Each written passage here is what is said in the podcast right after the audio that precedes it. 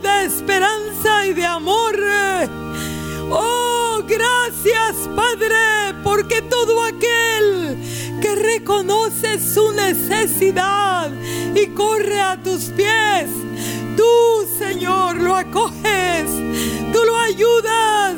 Oh, porque a este hombre, aunque era torcido, tú no lo abandonaste, lo metiste en la prensa. Oh, por valles y noches oscuras pero no lo abandonaste hasta terminar tu obra en el Señor, hasta que el sol de justicia brilló y resplandeció en su corazón. Gracias por llamarte. Dios de Jacob, Dios de esperanza, Dios de socorro, porque el que corre a ti, tú lo recibes, porque el que reconoce, tú lo perdonas, Tú le das vida nueva, esperanza. Gracias por llamarte el Dios de Jacob.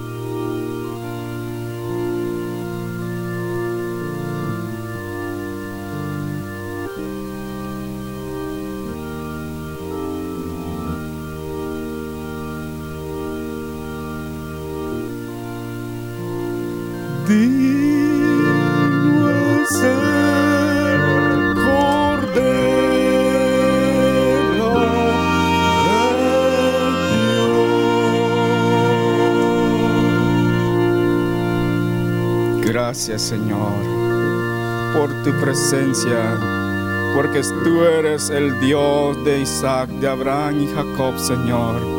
Y nos das esperanza, Señor. Oh, bendito sea tu nombre, Señor. Abre nuestro corazón, Señor. Abre nuestros oídos. Hoy habla, Señor, la palabra, Señor, que cambiará nuestras vidas, Señor. Pueden sentarse.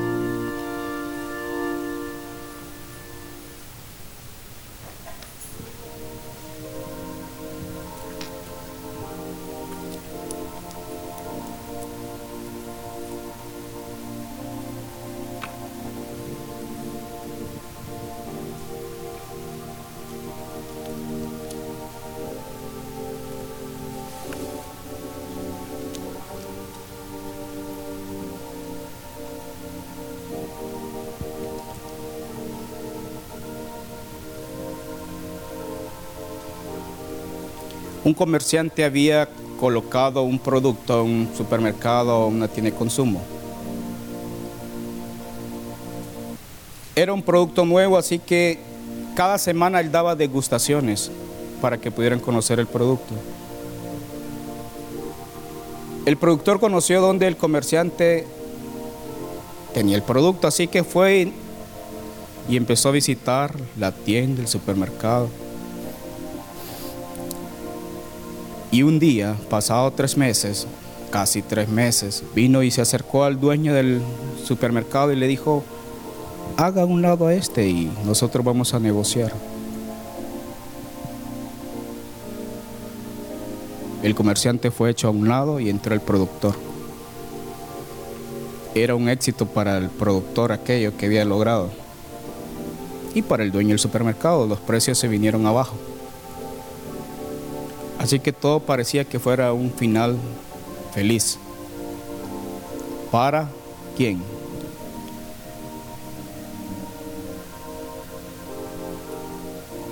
Si siguen la historia, ¿para quién era el final feliz? Para el productor y para el supermercado. Era un, un final feliz, ya tenía los precios más bajos y tenía, podía pero para el comerciante era un fracaso porque no había, para uno es un fracaso, para el otro es un éxito.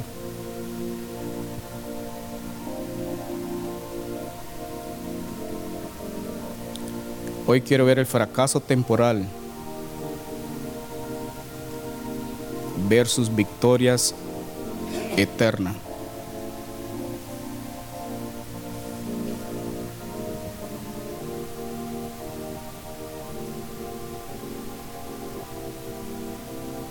¿Qué es el fracaso?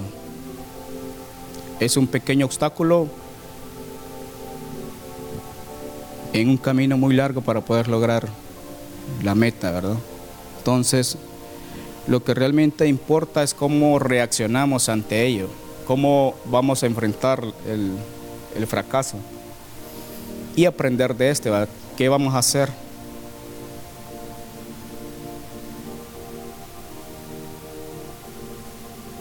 Ariadna Huffington fue rechazada por 36 editores. Es difícil creer que uno de los nombres más importantes de las publicaciones online alguna vez fue rechazada por tres decenas de editores. El segundo libro de Huffington, el cual trató de publicar antes de crear el imperio, fue rechazado 36 veces antes que lo publicaran. Y cuando se lanzó para gobernadora del estado de California recibió solo 0.55% de los votos. Qué éxito, ¿verdad? Ahora, queda claro que Ariana aprendió de su fracaso. Según una entrevista en el 2010 dijo que conseguir fondos para su campaña le mostró el poder de la Internet. El éxito de su portal es las pruebas. Se estima que tenga ingresos de 200 millones de dólares anuales. Aún así, no fue un gran éxito inmediato porque cuando la lanzaron había muchas críticas negativas sobre su calidad y potencial. Obviamente ella superó esos baches y eventualmente se convirtió en uno de los puntos de ventas de mayor éxito en la red. Hoy ella ha publicado 13 libros. Ahora, ¿conocen a Bill Gates? Sí. Bill Gates es uno de los hombres más ricos del mundo, pero no ganó su fortuna inmediatamente. Entró en la escena emprendedora con una empresa llamada Traf o Data, la cual apuntaba a procesar y analizar los datos de determinadas cintas de grabación trató de vender su idea junto con su socio Paul Allen, pero el producto apenas funcionaba. Fue un completo desastre. Sin embargo, el fracaso no evitó que Gay explorara nuevas oportunidades y algunos años más tarde, ¿qué hizo? Creó su primer producto de Microsoft, un nuevo camino al éxito. Y han escuchado de los chocolates, Hershey Tuvo tres empresas de dulces antes de Hershey's. Todos conocen estos chocolates. Pero cuando Milton comenzó la producción de dulces era un don nadie. Después de haber sido despedido de una imprenta, comenzó tres negocios de dulces y vio caer cada uno de ellos. En un último intento fundó la empresa Hershey y se convirtió en un nombre conocido dentro de la industria. Hoy todos lo conocen. Ahora, ¿qué es lo que causa el fracaso empresarial. Puede ser ingresos insuficientes, pueden ser faltas de indicadores, porque como no estamos mirando cómo vamos, no tenemos indicadores, falta de procesos de análisis, no, no analizamos, alguna planeación deficiente y problemas de ejecución. Muchos hombres en la historia iniciaron con fracasos. Ahora entramos a la a lo que nos compete, al cristiano. Romanos 8:28.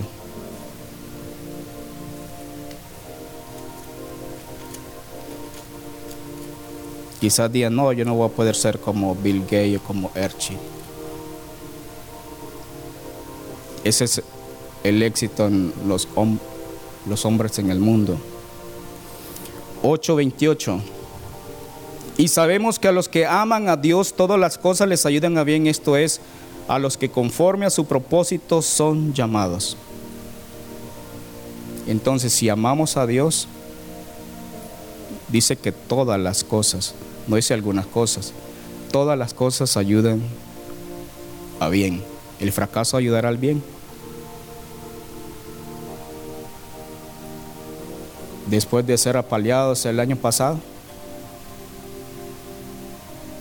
Ah, entonces nadie quiere recordar el fracaso, ¿verdad? Entonces, qué fracasados nos sentíamos. Derrotados, tristes. Se aprende del fracaso. El fracaso, el éxito no hace más de lo que el fracaso va a hacer. El fracaso hace más que eso nos conocemos. Si miramos la vida de Adán y Eva, para, para muchos Adán y Eva, qué fracaso de Dios, ¿verdad? crear un hombre que le iba a fallar. Génesis 1.26 dijo Dios, hagamos al hombre a nuestra imagen, conforme a nuestra semejanza.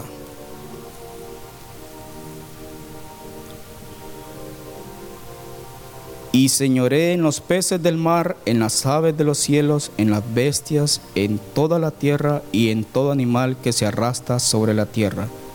El Señor hizo su propio, Él hizo el gerente de la tierra. Hagamos al hombre nuestra imagen y semejanza y señoree y gobierne.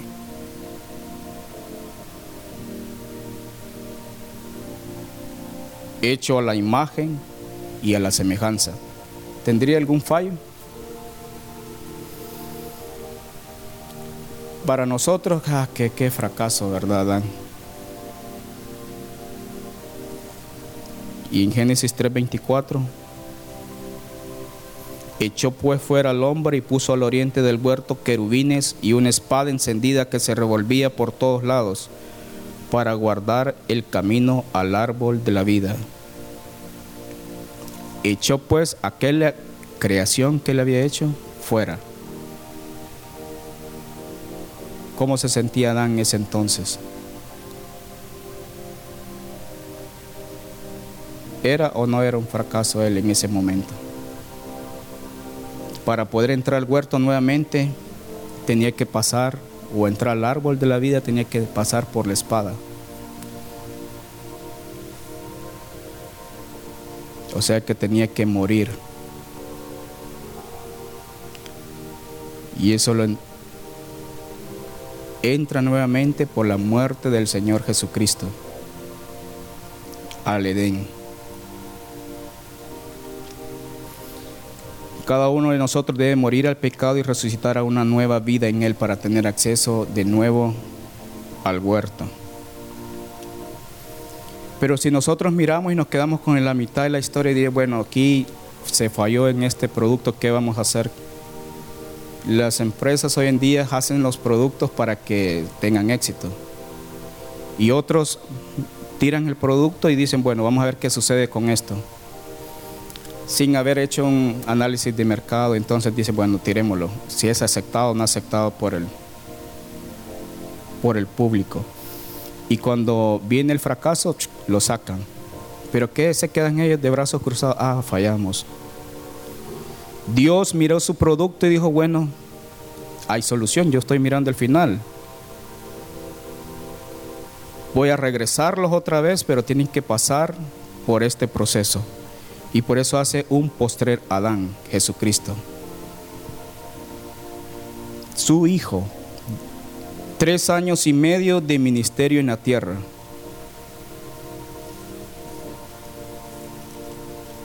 ¿Y qué hace él? Eligió doce apóstoles, doce discípulos que estuvieran con él, Pedro, Jacobo, Juan, Mateo. Los doce estaban con él y él estaba muy alegre, era su hijo. Habían tres cercanos a él, quienes eran Pedro, Jacobo y Juan. Mateo 17.1.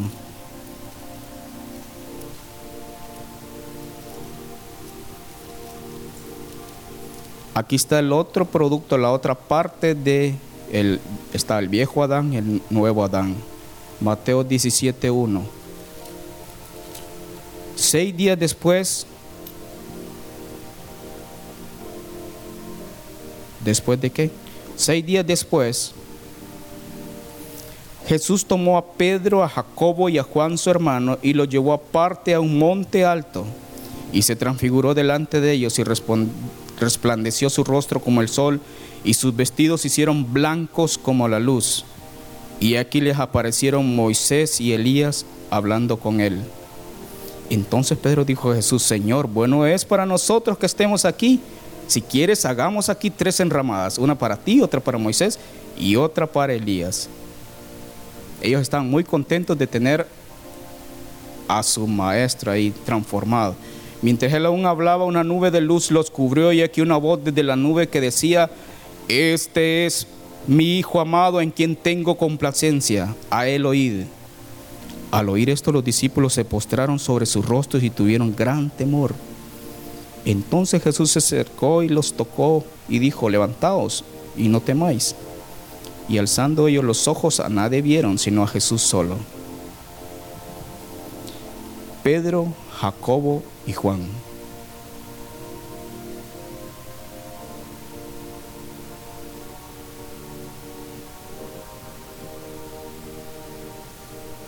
Tres cercanos con él.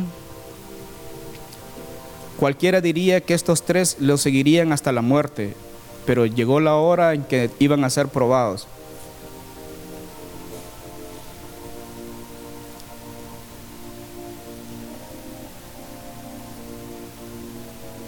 Y él fue sentenciado a muerte.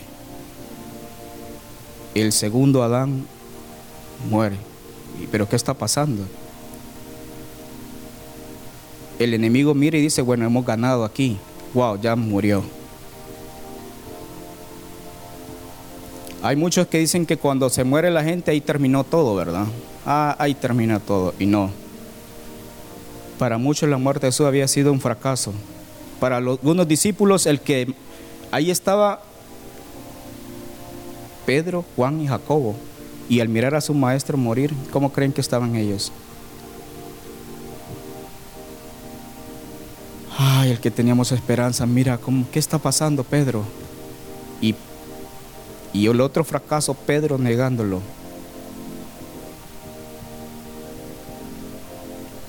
Pero estando en la cruz,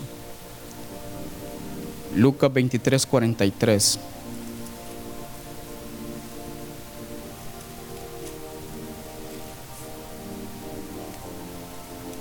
Habían dos hombres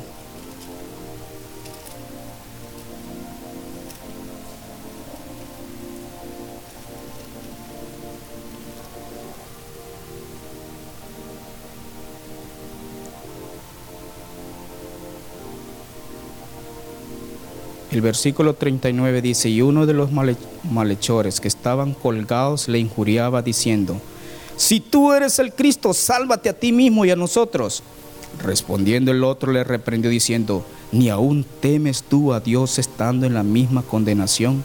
Nosotros a la verdad juntamente padecemos porque recibimos lo que merecieron nuestros hechos, mas este ningún mal hizo.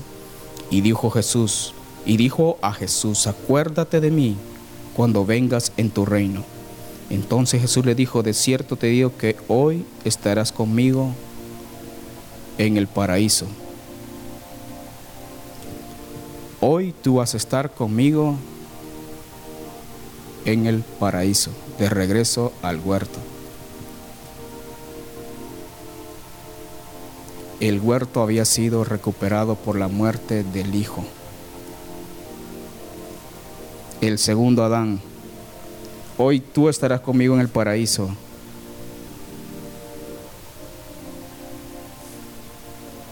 Cuando era como la hora sexta, hubo tinieblas sobre toda la tierra hasta la hora novena, y el sol se oscureció, y el velo del templo se rasgó por la mitad. Estaban las tinieblas sobre la tierra. Hemos triunfado el velo del templo se rasgó en dos. Entonces Jesús clamando a gran voz dijo, Padre, en tus manos encomiendo mi espíritu. Y habiendo dicho esto, expiró.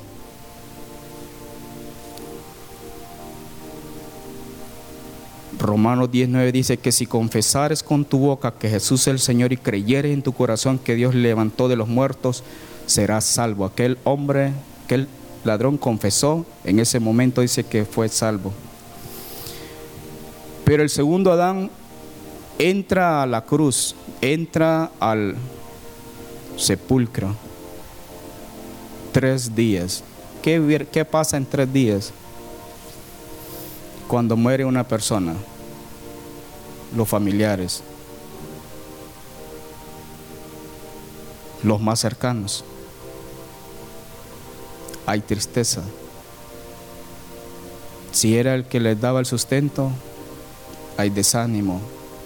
¿Qué va a ser de sus vidas pensando ellos?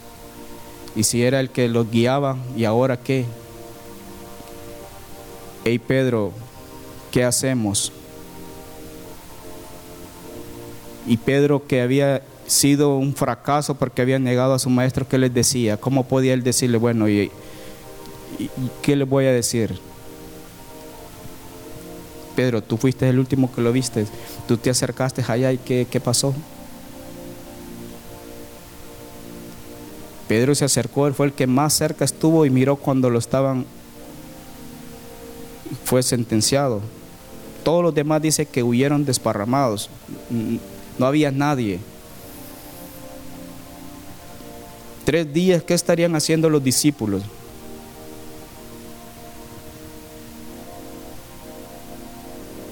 Dice que en ese momento él descendió a las partes más bajas, a las profundidades, al infierno, a recoger las llaves, a sacar de las prisiones a aquellos que estaban en oscuridad y en 1 Corintios 15, 55 al 57.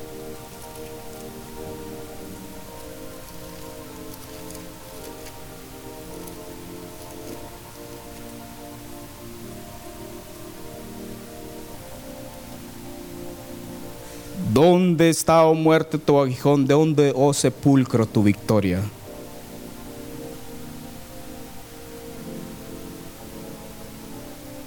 El aguijón de la muerte es el pecado y el poder del pecado la ley. Pero gracias sean dadas a Dios. 57 más gracias sean dadas a Dios que nos da la victoria por medio de quién? De nuestro Señor Jesucristo. El segundo Adán ganó la victoria. Para todos había sido un fracaso, pero el final es una victoria eterna. Nos dio vida a todos.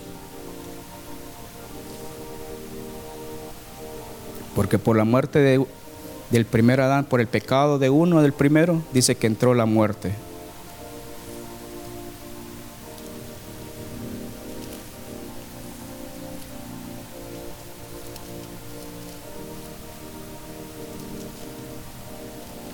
Él venció la muerte. Romanos 5.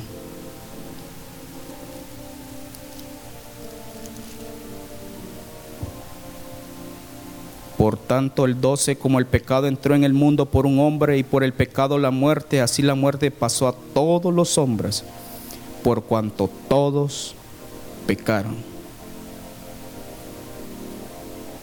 No obstante, reinó la muerte el 14, desde Adán hasta Moisés aún en los que no pecaron a la manera de la transgresión de Adán, el cual es figura del que había de venir. Todos fracasados.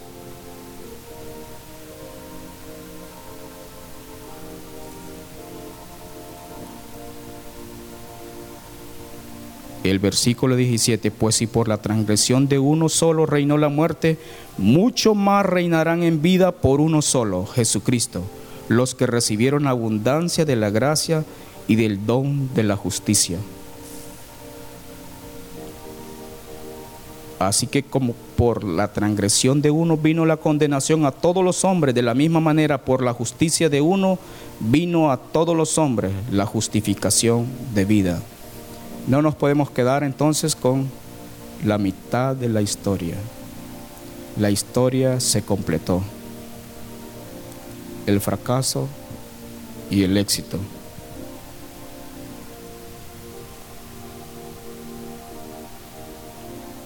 No fue un fracaso entonces el de Dios. Fue un éxito. La obra de Dios porque Dios hace todas las cosas perfectas. Aunque miremos nosotros el principio y digamos, ah, qué fracaso el que está pasando. Señor tiene completo el paquete, Él tiene ya el final. Ah, qué fracaso el que nos dimos. Señor ya está mirando el futuro, lo que Él va a hacer.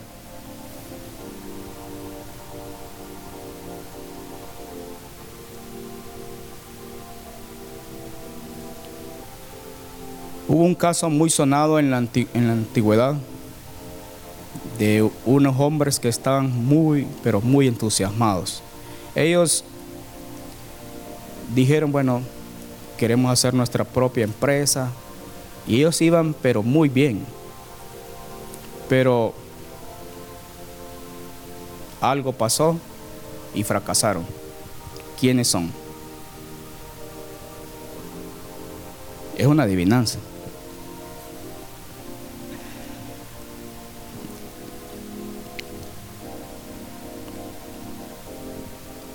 Todos se reunieron y dijeron, formemos nuestra propia comunidad, formemos, allá le estoy dando mucha pista. Y entonces ellos vinieron y se unieron, llamaron a todos al concilio y todos dispusieron a hacer con un solo objetivo. Ya se lo dije, ¿cuál es? La torre. Un éxito o un fracaso. Miremos este que está pasando, este es un caso de la vida real. Génesis capítulo 11.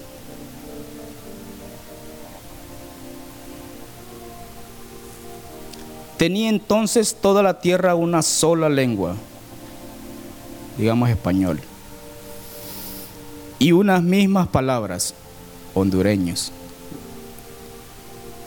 Y aconteció que cuando salieron de oriente, hallaron una llanura en la tierra de Sinar, allá por Centroamérica, y encontraron ahí un lugar, y se establecieron allí. Y se dijeron unos a otros, vamos, hagamos ladrillos y cosámoslos con fuego, y les sirvió el ladrillo en lugar de piedra y el asfalto en lugar de mezcla.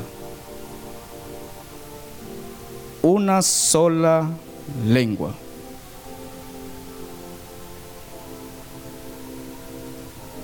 Dice que significa ciento común, once, solo, todo, único. Una misma palabra significa acuerdo, asunto, cántico, caso, celebración, conmemoración. Entonces todos hablaban lo mismo cuando se forma una empresa, se necesita un local. Ellos encontraron Sinar. Dice que se necesita que todos hablen una lengua. En una empresa todos tienen que hablar el mismo lenguaje. Porque si uno empieza a hablar de una cosa, jalar por un lado, no, todos tienen que hablar el mismo lenguaje. Un mismo fin tenían un líder. Eso está en Génesis 10:8.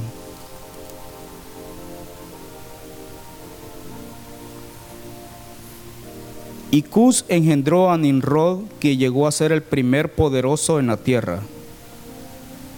Cus, ¿de quién era hijo Cus? ¿De quién era hijo Cus? De Cam. Dice el versículo 6, los hijos de Can, Cus. Entonces Can era hijo de Noé. Noé engendró a Sem, Can y Jafet. Can engendró a Cus. Cus engendró a Nimrod.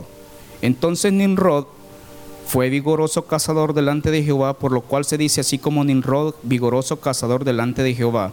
El versículo 10, y fue el comienzo de su reino Babel. El comienzo de su reino fue Babel. Entonces tenían un líder, Nimrod. Entonces en todas las empresas tienen a alguien a quien van, quien les da instrucciones, Nimrod. Tenían la materia prima, ¿qué iban a hacer? Ladrillos. Y también tenían asfalto para pegarle, ¿verdad? Prima para hacer ladrillos y asfalto. Ahora, ¿cuál iba a ser su producto final? Una ciudad y una torre. ¿Todos ya saben lo que vamos a hacer? Sí, Vamos a hacer una ciudad y una torre. Sigamos leyendo. El versículo 4. Vamos y edifiquémonos una ciudad y una torre, cuya cúspide, ¿hasta dónde la vamos a tercer? La torre. Bueno, la torre hagámosla 100 metros. No, dice, cuya cúspide llegue al cielo. Ah, ellos son bien, bien, hasta que topen el cielo. Como ellos habían estado y habían escuchado el diluvio, ¿Cuál es la montaña más alta en ese entonces? Entonces dice que el arca reposó en el monte Ararat.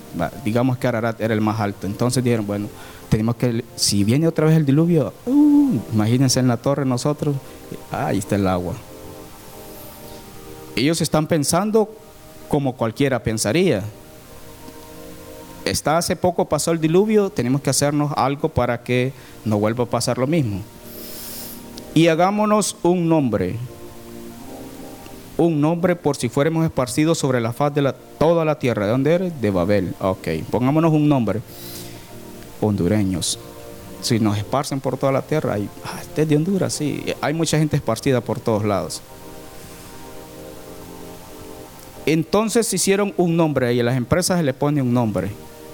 Y esto es toda una empresa. Empiezan a trabajar todos con un mismo objetivo en las empresas trabajan y todos haciendo el mismo, con el mismo pensamiento. Un pueblo debe ser uno, tener unidad. Cuando vamos a hacer algo tenemos que tener unidad. No tenemos todos un mismo Padre, no nos ha creado un mismo Dios. ¿Por qué nos portamos deslealmente? Dice que en Nehemías 8 estaban todos el pueblo como un solo hombre. Se reunió enfrente de la plaza todos tenían una sola lengua, una sola lengua, hablaban lo mismo. En la vida cristiana también todos debemos de hablar lo mismo. Porque yo no he hablado por mi propia cuenta, Juan 12, 49. El Padre que me envió, Él me dio mandamiento de lo que he de decir. Todos hablan lo mismo, lo que miran decir al Padre, no otra cosa han comenzado la obra, porque si tienen todo el material, pero si no comienzan a trabajar, entonces ¿para qué están? Entonces, como cristianos debemos de comenzar la obra. Comenzaron la obra. Estando persuadido de esto, que el que comenzó vosotros la buena obra la perfeccionará hasta el día de Jesucristo. Eso debemos de tener nosotros en mente. Que si Él comenzó la obra, Él la va a terminar. Estos hombres empezaron la obra y dijo, bueno, van bien. Y dijo Jehová al 11:6, he aquí el pueblo es uno. Muy bien, es uno. Y todos tienen un solo lenguaje. Hablan lo mismo. Han comenzado la obra. Porque si ellos no hubieran comenzado, ah, pues que no, no han comenzado la obra. Sí, han comenzado la obra. Y nada les hará desistir. Son perseverantes. Nada les va a hacer desistir. Por eso dice que más el que persevera hasta el fin, ese será salvo. Hay que ser persistente. Ahora de lo que han pensado hacer. Ellos tenían un solo pensamiento.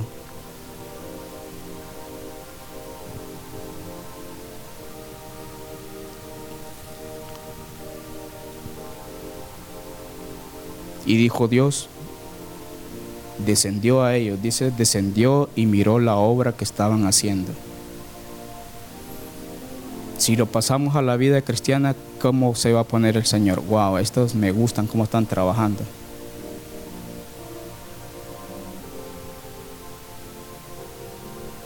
Volvamos a Romanos 8:28 y sabemos para los que aman a Dios, todas las cosas les ayudan a bien esto es a los que conforme a su propósito son llamados. ¿Estarían estos amando a Dios? Que Dios descendió y dijo, sigan, no hay problema, sigan.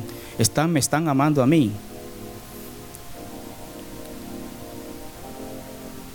No. Dios descendió y miró que, que esto iba en serio. Cuando todos se reúnen como un solo pueblo y tienen una sola unidad y un mismo hablar y un mismo pensamiento, nada va a ser si no, viene una intervención divina. Dios interviene. Descendamos y confundamos ahí su lengua para que su lengua para que ninguno entienda el habla de su compañero. Y Dios descendió. Y ahí uno hablaba inglés, otro español, otro hindú, otro italiano. ¿Y qué estás diciendo? y ellos no se empezaron a entender. Cuando no se entienden, uno jala por un lado, otro por el otro, y así la empresa no puede trabajar. Y lo miramos en la Biblia. ¿Cuál era su fin? Construir una ciudad y una torre. Pero cuando empiezan a hablar diferente idioma, el gerente de un lado habla un idioma, el otro habla otro idioma, el otro... No, yo, yo no entiendo. ¿Y qué es lo que quieren al final? Todos debemos de hablar lo mismo. Y dice que Dios descendió y los esparció. Como cuando están las hormigas ahí en un solo grupito y los esparció. Un rotundo fracaso. Será sin la guianza de Dios. Aunque nos pongamos todos estos un solo pensamiento, si no amamos a Dios y sabemos que a los que aman a Dios todas las cosas les ayudan a bien, ahí no les va a ayudar a bien, si no amamos a Dios. Esto es a los que conforme a su propósito son llamados. Y ese fue un fracaso muy sonado. Todos se dieron cuenta que falló, todo iba muy bien y empezaron a hablar. Siguiente capítulo ya sale Abraham, después de la confusión de las lenguas. Dios llama a un hombre, Abraham. Todos tenían una sola lengua. Todos habían escuchado de Dios lo que había pasado, pero no todos amaban a Dios.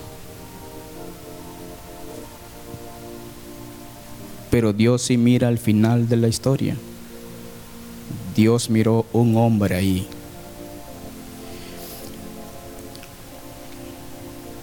Si nos vamos a otro caso, que esto todos lo conocen,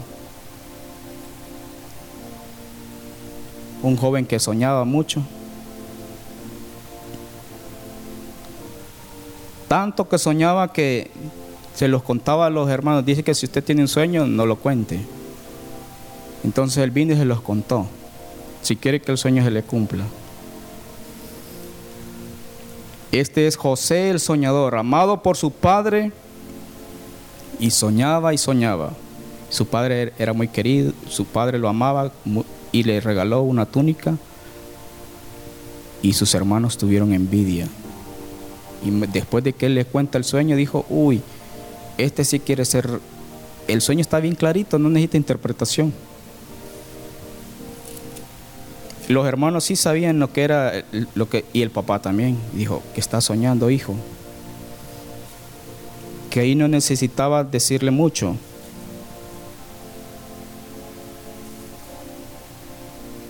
37.7. El 6. Y les dijo, oíd ahora este sueño que he soñado. Ah, ya va este otra vez con el sueño. Ajá, ¿qué soñaste? He aquí que atábamos manojos en medio del campo. Y aquí que mi manojo se levantaba y estaba derecho, y que vuestros manojos estaban alrededor y se inclinaban al mío.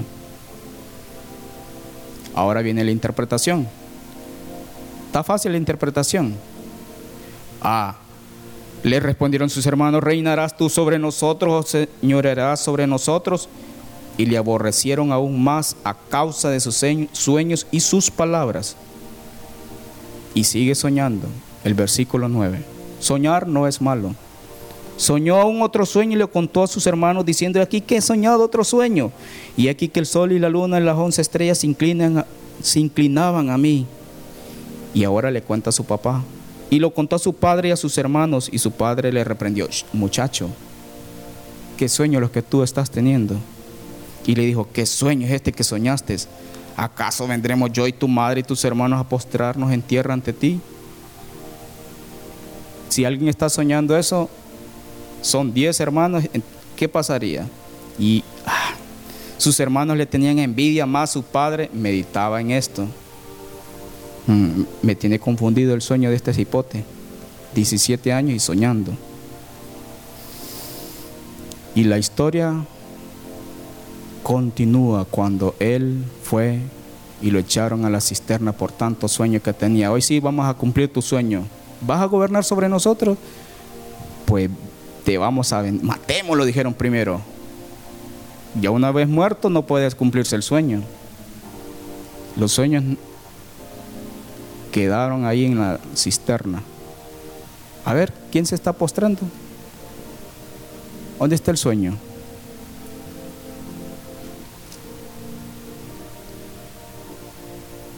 ¿Cómo se sentiría José en ese momento? Se sentiría, ah, qué exitoso soy. Yo dije que iba a reinar, miren, aquí está. 17 años, tuvieron que pasar 13 largos años.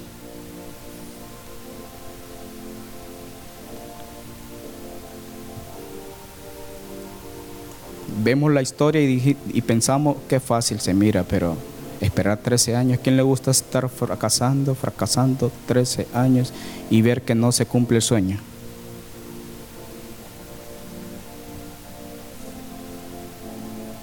Génesis 50, 20.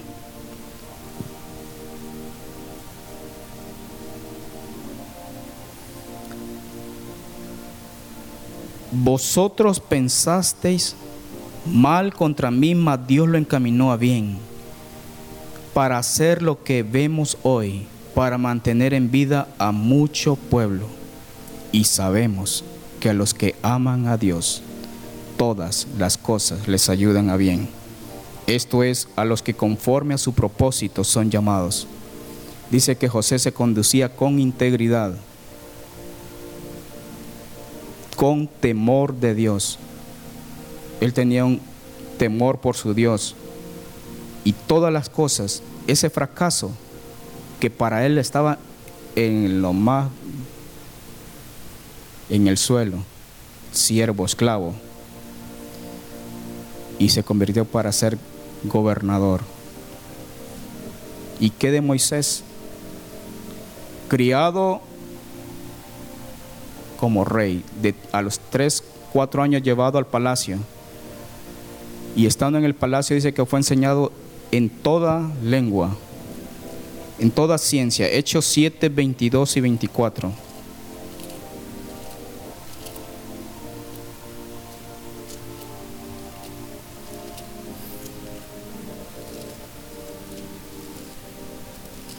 Hechos 7:22.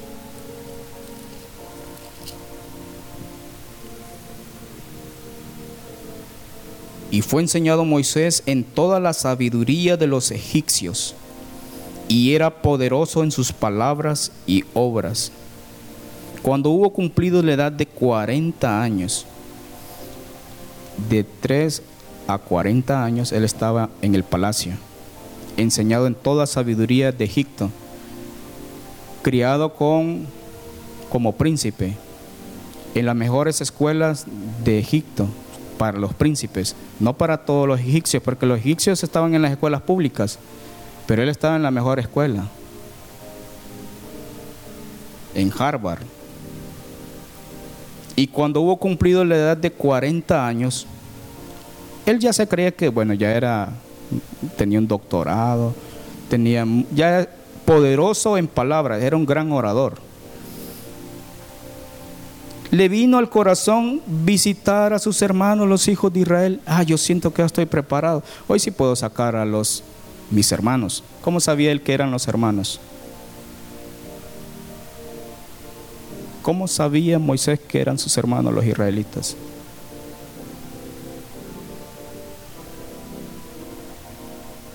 Muchas veces pensamos que es nuestro tiempo y queremos escalar, tal vez en el trabajo, emprender proyectos, y no es el tiempo de Dios. Y lo que pasa es un fracaso. Moisés sí tenía, el, él era el llamado a sacar al pueblo de Israel. Él estaba en lo correcto. Y él dijo, 40 años ya estoy capacitado.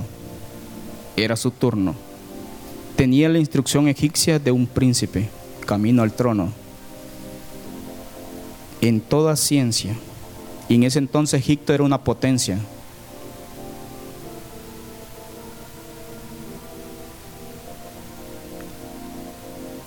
Al ver a uno que era maltratado, lo defendió e hiriendo al egipcio vengó al oprimido.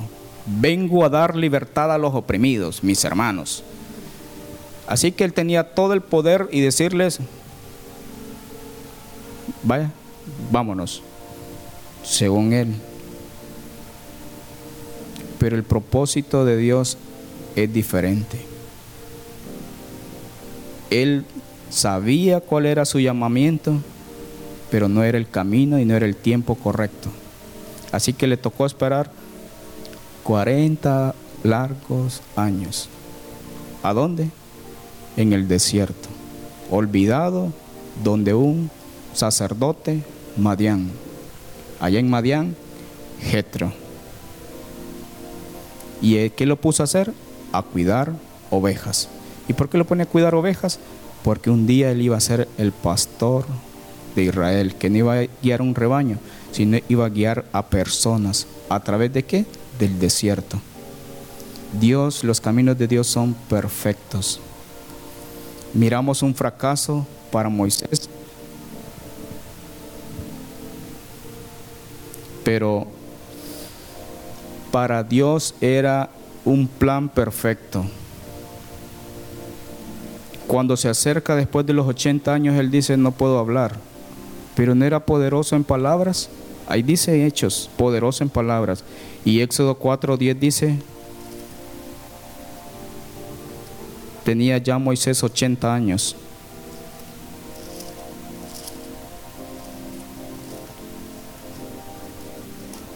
Entonces dijo Moisés a Jehová, Ay Señor, nunca he sido hombre de fácil palabras, ni antes, ni desde que tú hablas a tu siervo, porque soy tardo en el habla y torpe de lengua. Soy tartamudo. No puedo hablar y era poderoso en palabras.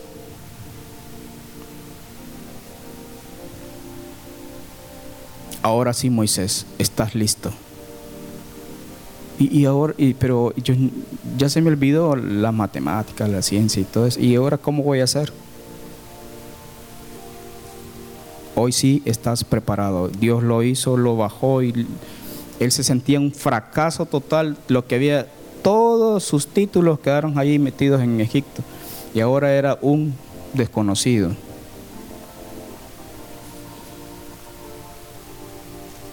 Que en número 12.3 dice, y aquel varón Moisés era muy manso.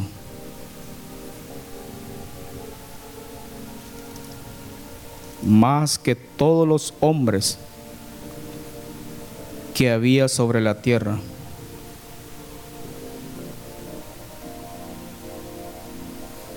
Después de, de 80 a 120 años, que empieza a caminar y a hacer el a cumplir el propósito de Dios en la vida al cual él había sido llamado. Dios dice, el 12.9, entonces la ira de Jehová se encendió contra ellos y se fue, y la nube se apartó del tabernáculo. El versículo 7, el 6, y les dijo, oíd ahora mis palabras, cuando haya entre vosotros profeta de Jehová, le apareceré en visión, en sueños hablaré con él. No así a mi siervo Moisés que es fiel en toda mi casa. Cara a cara hablaré con él y claramente, y no por figuras, y verá la apariencia de Jehová. ¿Por qué pues no tuvisteis temor de hablar contra mi siervo Moisés? Aquí cuando está arrepentiendo a Aarón y a María. ¿Cómo mira Dios las cosas? Dios no está mirando tu fracaso, Él mira una oportunidad, es el camino hacia el éxito que tienes que pasar para poder lograr y el que Señor haga una obra, porque es ahí donde nos humillamos y decimos, Señor, yo no puedo. Pero si tú lo haces, porque si logramos con nuestra propia fuerza, diríamos, ah, con mi fuerza, así como Gedeón, llevaba 22 mil personas, entonces dijo Dios, no son muchos, ellos van a decir, con mi fuerza los vencimos. Pero cuando ya eran 300, ahí sí, hoy sí puedo hacer la obra. Y aquel varón Moisés era manso. Y sabemos que a los que aman a Dios, todas las cosas le ayudan a bien. Y podemos seguir con muchas personas que fracasaron. El que les hablaba ahí era Esteban, le estaba cuando lo estaban apedreando. Qué fracaso el de Esteban. Lleno del Espíritu Santo, sin una alma ganada.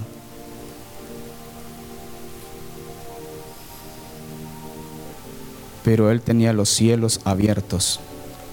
Y cuando él estaba muriendo dijo, Padre, perdónalos. No les tomes en cuenta este pecado. Y estando él mientras estaba ahí, dice que había un joven llamado, ¿quién? Saulo, que observaba cómo Esteban, su fe inquebrantable, que eso lo tocó a, Saulo y dijo, wow, este, ¿qué tendrá este que sirve a su Dios? y que no importa la muerte. Fracaso para todos, pero él decide morir. Pero qué victoria el que tiene Esteban. Lleva al apóstol Pablo, del cual nosotros, todos nosotros procedemos de los gentiles. Un éxito eterno. ¿Cuál es tu fracaso?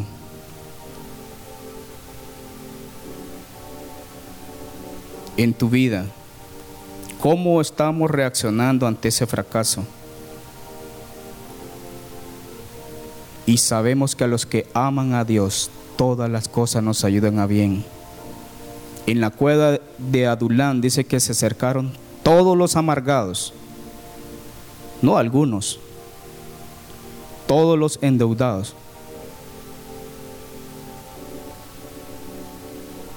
Y se juntaron con él todos los afligidos y todo el que estaba endeudado. Eran hombres exitosos para la sociedad.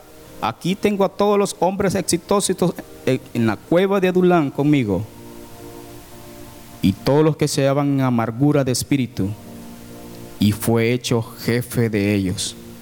Y tuvo como 400 hombres. Todos eran fracasos. Pero dentro de esos habían tres hombres que eran los tres valientes de David. Hombres fracasados, pero valientes. Hombres fracasados, pero su final fue de victoria. Dice que ellos, 1 Crónicas 11:15,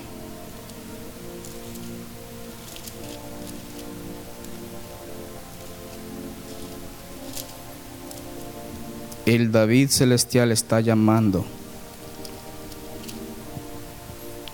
Y tres de los treinta principales descendieron a la peña David, a la cueva de Adulán, estando el campamento de los filisteos en el valle de Refaín.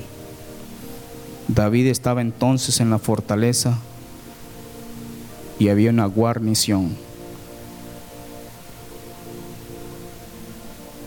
Si tú no has fracasado alguna vez, no podrás conocer al Dios que te levanta, que levanta al caído. No podrás decir a otros, ánimo. Yo estuve abajo y Dios me levantó. El David Celestial está aquí esta mañana para todos los que han fracasado y tienen fracasos en sus vidas. Puestos en pie cantemos, tu vasija en las manos del alfarero se echó a perder. Sin esperanza está de tantas veces fracasar.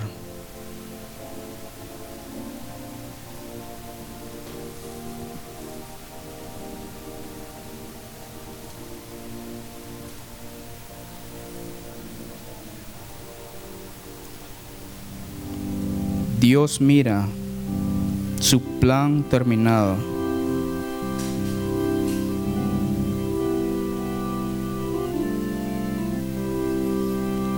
Tu vasija en las manos del alfarero se echó a perder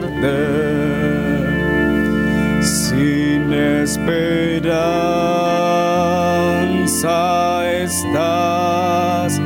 de tantas veces fracasar.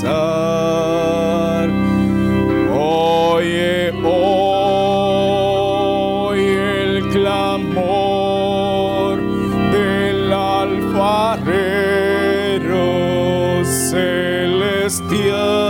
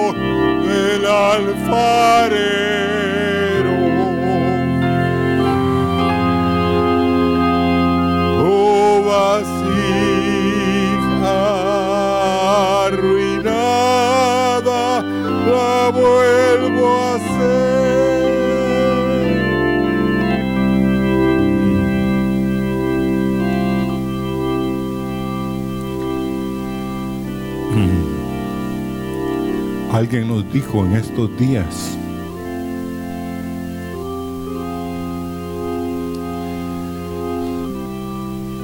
de que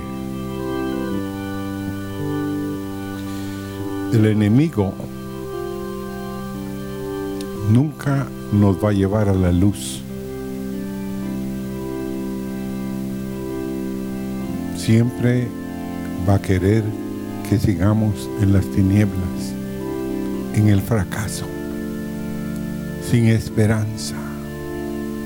Pero el Dios tuyo, el Dios mío, es un Dios de esperanza.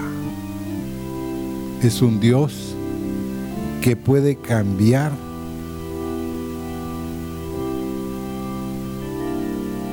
al más grande e indigno pecador. Y esta noche, hermanos, y los que nos están oyendo, ¿cuántos sueños tienes? ¿Cuántas palabras has oído de Dios y no han tenido cumplimiento?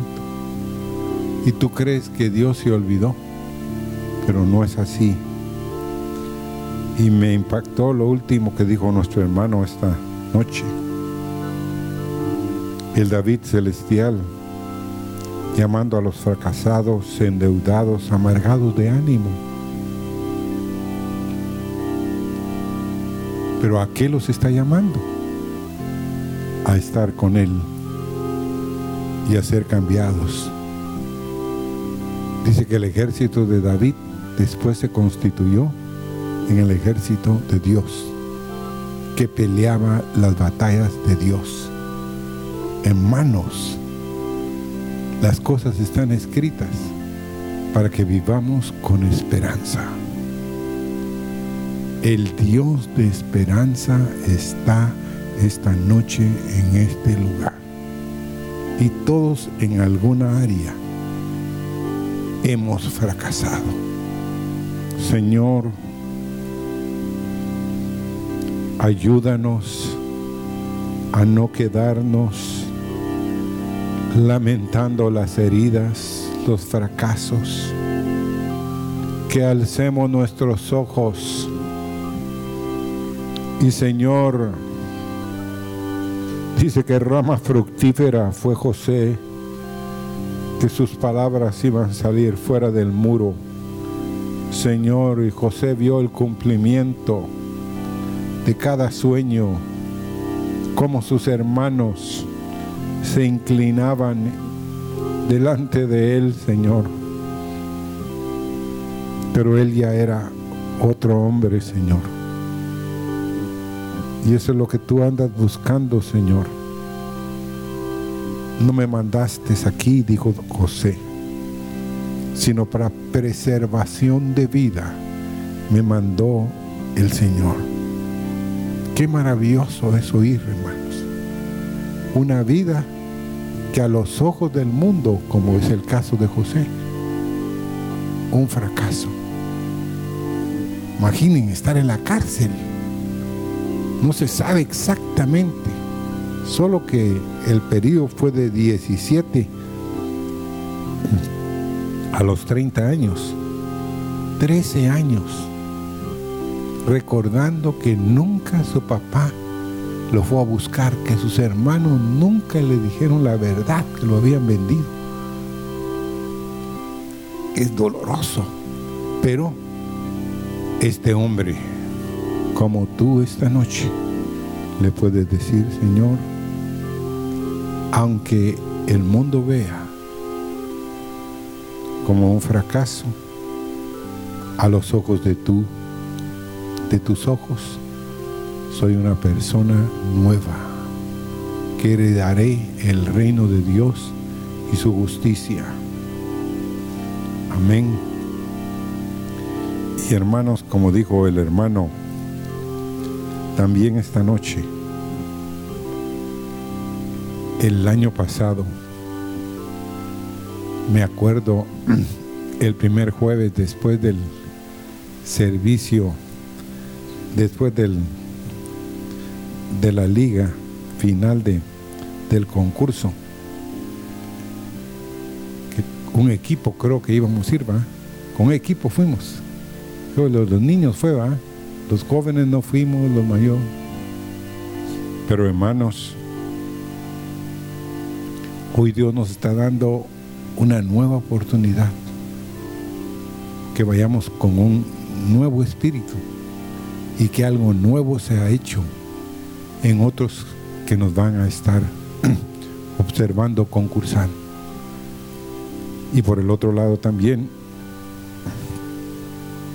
estamos viendo desde ya la pequeña carga que nos viene. No queremos, ¿ah? no queremos pues solo decir es un triunfo, no hermano. Entonces este domingo